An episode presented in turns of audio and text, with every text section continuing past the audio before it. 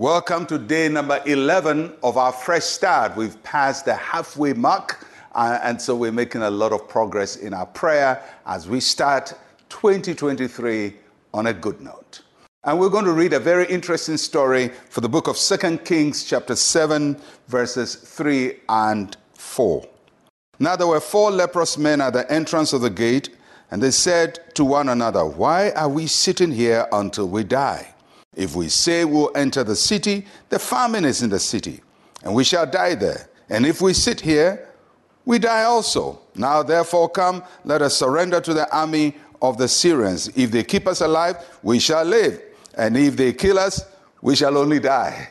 This is a very interesting story of a famine that had happened in Samaria, because the Syrian army has garrisoned around Samaria. And because of that, there is no trade, there is no agriculture, so there is famine in the city of Samaria.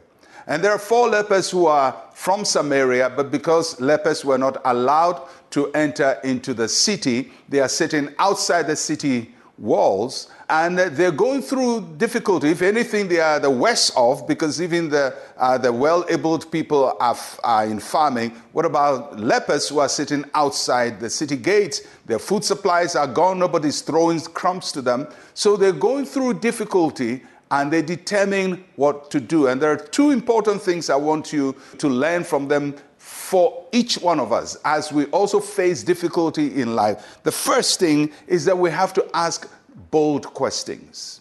We have to ask questions. And the question they ask is, why sit we here and die? Why do I allow this situation to destroy me? Why do I stay here and complain? Why sit we here and die? And it's not just a complaint, but it's a question. It's a question that bears an answer. And in every time of crisis, the quality of our questions are critical to the answers we're going to receive. And so they analyze the options they have. They say, well, there's famine in the city. And so if we go to the city, there's famine and we're going to die. If we sit here, definitely we're going to die. Nobody's going to throw food at us. If we go to the Syrian camp, we have 2 options. They may keep us alive or they may kill us. In other words, in all 3 circumstances, we may die. But in the Syrian army, there is a slim possibility we will live.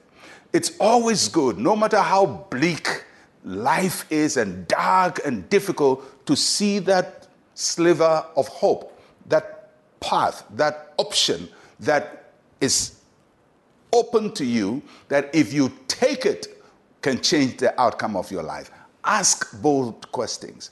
And so when they decided going to the Syrian army is the best, they did the second thing, very important. They took bold steps. Once you know, these are my options and this is the path I'm going to take, don't be hesitant. Take bold steps. And they took bold steps to go to the Syrian army. They knew that their best options were with the Syrian army. They could die, but they could also live.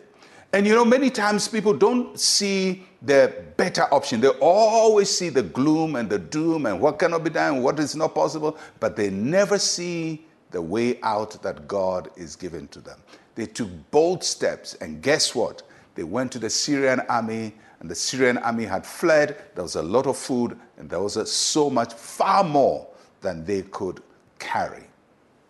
If you want God's blessings in 2023, you have to ask yourself very bold questions. Why am I allowing this to happen to me? And then when you find your path, take bold steps. Don't hesitate. Just go and move on. And God is with you.